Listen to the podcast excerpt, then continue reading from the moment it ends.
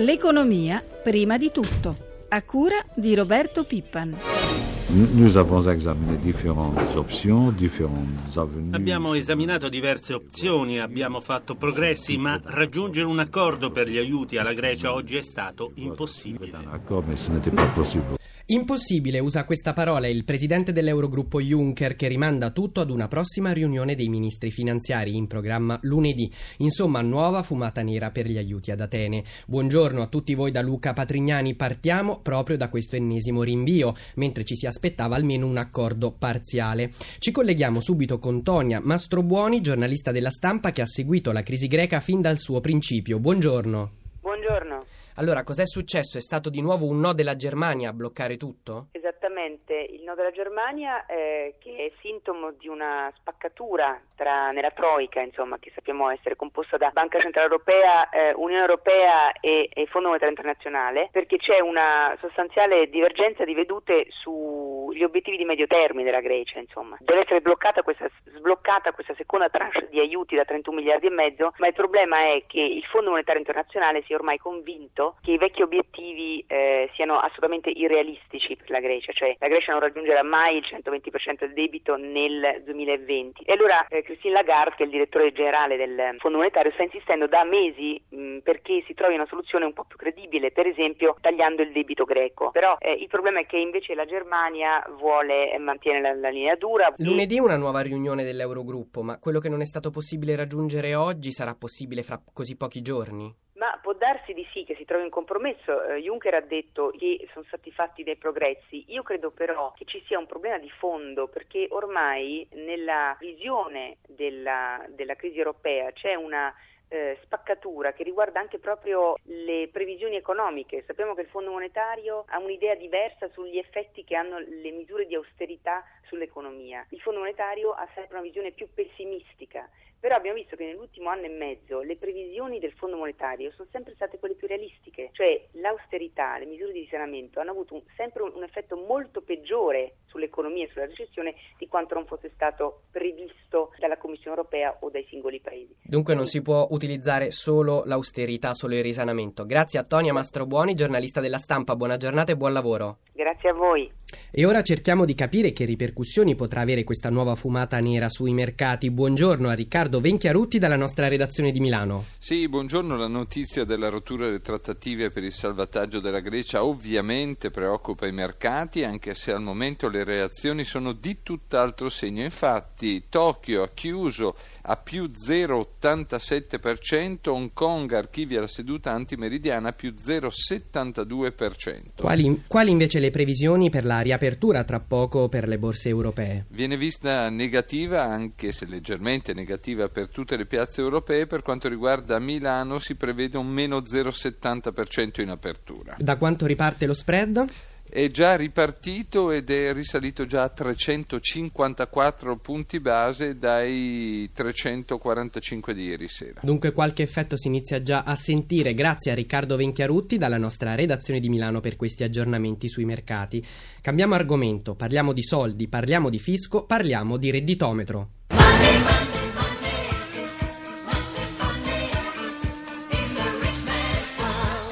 Guardi, il redditometro potrebbe pure essere una cosa giusta, se effettivamente non vanno un po' troppo a cavillare, perché effettivamente ci sono alcune voci che sanno dell'assurdo, insomma, che vadano a fare il redditometro su determinate cose. Sì, sicuramente sarà uno strumento utile, vediamo le modalità di applicazione, bisogna attendere un po', però sì, penso sia uno strumento buono per far emergere un po' di reddito un po' sommerso forse non è questo il momento del redditometro, visto che i redditometri del, dei cittadini italiani stanno talmente in basso eh, per spremere un po' tutti quanti. Io sono d'accordo, così ognuno paga le tasse in base a quello che guadagna. Se non c'è niente da nascondere non devi avere paura. Per redditometro in teoria dovrebbe vedere se tu spendi più di quello che guadagni e quindi mi sembra uno strumento giusto.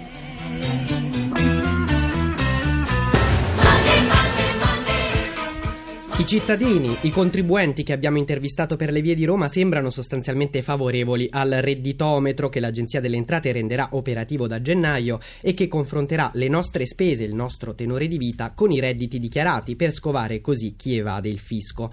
Da ieri intanto è attivo, ne abbiamo parlato nei giornali radio e nella rassegna stampa, anche il Redditest, che è un programma per fare un'autovalutazione della propria situazione. Si inseriscono i redditi, le spese, la situazione familiare e altri dati fiscali fiscali e il software ci dice se siamo in regola o se c'è qualcosa che non va. Noi ne parliamo con Marco Di Capua, direttore vicario dell'Agenzia delle Entrate. Buongiorno e grazie per essere con noi. Eh, buongiorno, buongiorno. Direttore, allora partiamo dal redditest. Se inserisco tutti i miei dati e esce fuori un semaforo rosso, insomma qualcosa non va, cosa devo fare? Cosa succederà? Allora, guardi, ehm, se si compila il redditest e viene fuori il semaforo rosso, ehm, è importante ribadire che mh, questo non è eh, automaticamente indice di un comportamento evasivo. Potrebbe essere, per esempio, che il eh, soggetto che ha compilato non ha inserito tutta una serie di redditi che legittimamente non sono da dichiarare. Il discorso che se il soggetto inserisce i propri consumi e tutti i redditi lavoro dipendente, ma anche redditi che non vanno indicati in dichiarazione, non comparirà rosso. Questa è la serenità che possiamo dare a tutti i contribuenti. Quindi la cosa importante se c'è il rosso è trovare tutta la documentazione sui redditi non, non dichiarabili guardi, oppure su altre anche... giustificazioni di spesa che serviranno in caso di controllo, è così? Ma eh, questo senz'altro, eh, naturalmente se eh, il soggetto contribuente ha effettuato delle spese con redditi non propri, è il caso per esempio di un giovane che magari con... Eh, certo, viene aiutato dai genitori, cioè, Viene aiutato dai genitori e quindi ci sarà diciamo, la possibilità di documentare questo aiuto. Come le dicevo prima potrebbero anche essere eh, redditi di altro tipo, pensiamo ad esempio ad un'ipotesi di una donazione piuttosto un'eredità, certo. piuttosto come le dicevo di redditi da non dichiarare. Fin qui il redditest che avete presentato ieri. Sì. Parliamo ora del redditometro. Su questo strumento, direttore, noi abbiamo raccolto i giudizi eh, di alcune categorie coinvolte. Ascoltiamo il primo contributo audio e poi lo commentiamo assieme. Si, tia- si tratta di Pietro Giordano che è segretario dell'Associazione dei consumatori Adiconsum positivo perché finalmente si perseguono veramente l'evasione fiscale e gli evasori. E, è un test che dà la possibilità all'Agenzia delle, delle Entrate di scoprire veramente i flussi e quindi l'evasione fiscale. Siamo convinti che questa è la strada giusta e non hanno nulla da temere chi invece ha eh, rispettato le leggi e le normative sul fisco. Allora, direttore di Capua, semaforo verde dalle associazioni dei consumatori intanto. Poi le chiedo, voi che obiettivo volete raggiungere con questo redditometro? Perché ieri nella presentazione avete parlato di circa un 20% di famiglie che non hanno dichiarazioni fiscali congrue rispetto alle spese, addirittura un milione di famiglie che dichiarano redditi vicino allo zero eppure spendono. Ma sono tutti evasori? Quanti contate di scovarne? Le dico, eh, lo strumento del redditometro che mi sembra un estremo piacere essere stato molto ben interpretato sia eh, sia dagli stessi cittadini, è uno strumento che induce diciamo, alla compliance fiscale. Nulla da temere chi naturalmente si è comportato in maniera corretta dichiarando i propri redditi. Il numero di un milione di famiglie che è stato esposto chiaramente non può tener conto di tutta una serie di informazioni afferenti al reddito che non sono note al fisco. Ritorno per esempio tutti i redditi relativi al, eh, di natura finanziaria, per esempio il rendimento dei buoni del tesoro. Quindi non sono tutti evasori, voi scoverete fra questi chi evade e chi invece ha altre motivazioni per queste sì, spese. Tant'è che sono previsti due momenti di contraddittorio con il contribuente, quindi di dialogo, un momento addirittura prima di iniziare un'azione di controllo. Chiaro. Allora, direttore di Capua, lo ricordo, siamo sempre collegati con il direttore vicario dell'Agenzia delle Entrate, con lui ascoltiamo un altro parere sul redditometro. Si tratta di Claudio Siciliotti, presidente dell'Ordine dei commercialisti. I commercialisti hanno espresso un giudizio favorevole su questo strumento, ma invitano a fare attenzione su alcuni aspetti. Sentiamo. L'invasione della privacy è abbastanza consistente. Tenga presente che questo è l'anno dello spesometro, è l'anno dell'accesso sui conti correnti bancari, quindi noi avremo un'anagrafe tributaria sempre più potente e sempre più dotata di dati. Ecco, l'unica cosa che mi sento di dire, mi auguro che un'anagrafe tributaria così potente dia via a una fase di effettiva semplificazione di cui abbiamo veramente tanto bisogno. Se hai già tutti i dati, non me li chiedere due o tre volte se li hai già. Torniamo allora a Marco Di Capua, direttore vicario dell'Agenzia delle Entrate. Come risponde a questi due rilievi? Da un lato, come garantirete la privacy su tutti questi dati che raccogliete, sui contribuenti, e dall'altro, questo vostro enorme database permetterà anche delle semplificazioni nel rapporto col fisco? Sì, innanzitutto c'è da dire che stiamo parlando di un eh, metodo di accertamento sintetico del reddito che è rivolto ai soggetti persone fisiche, per cui sono soggetti che potrebbero anche non avere alcun tipo di eh, adempimento fiscale. Pensi ad esempio al soggetto titolare di un reddito di lavoro dipendente, il quale magari svolge un'altra attività senza dichiararla, senza dichiararla al fisco. L'ottica con cui ci si è mossi è stato proprio quello di dare il massimo valore all'importante patrimonio informativo che l'amministrazione finanziaria detiene. Naturalmente ci possono essere situazioni che richiederanno la collaborazione del contribuente per tutti quegli aspetti che non sono presenti in anagrafe tributaria e che sono invece utili a chiarire una situazione. E invece sulla privacy sono tanti i dati che ora avrete sui contribuenti. Tanti dati che già ci sono e saranno eh, ulteriormente incrementati, come diceva il dottor Siciliotti, anche dalle ehm, eh, dati sulle transazioni di natura finanziaria, che quindi vanno un po' a mappare il risparmio. Lei calcoli che l'anagrafe tributaria è assistita da misure di eh, sicurezza e di privacy molto molto intense e eh, viene vigilato anche il modo con cui tali misure vengono applicate costantemente dall'autorità garante della privacy. Chiaro, direttore, un ultimo contributo audio, il giudizio dei commercianti. Sentiamo Giancarlo De Ida, vicepresidente di Confcommercio che tutta questa operazione avvenga ora senza un test approfondito perché vorrebbe dire spaventare i consumatori, abbiamo perso 40 miliardi di consumi interni. Il redditometro se usato male potrebbe essere ancora una volta una di quelle operazioni dove si percepisce l'inquisizione fiscale e non la collaborazione. Direttore Di Capo, davvero in un flash come risponde? Pochi secondi. Ma guardi, le dico che questo credo sia un timore da non avere, non fosse altro perché il redditometro, come oggi è stato realizzato e verrà applicato non prevede presunzioni in ragione di ciò che si acquista, per cui non c'è nessun tipo di sindacato o di valenza diversa sugli acquisti, sui consumi. Grazie Quindi mille. Non è né uno strumento contro la ricchezza, ma è uno strumento di equità. Grazie mille a Marco Di Capua, direttore vicario dell'Agenzia delle Entrate, per essere stato con noi. Buona giornata. Grazie a voi, buona giornata. Alle 7.50 minuti e 30 secondi cambiamo argomento e ci occupiamo della trattativa tra le parti sociali sulle nuove norme per aumentare la produttività.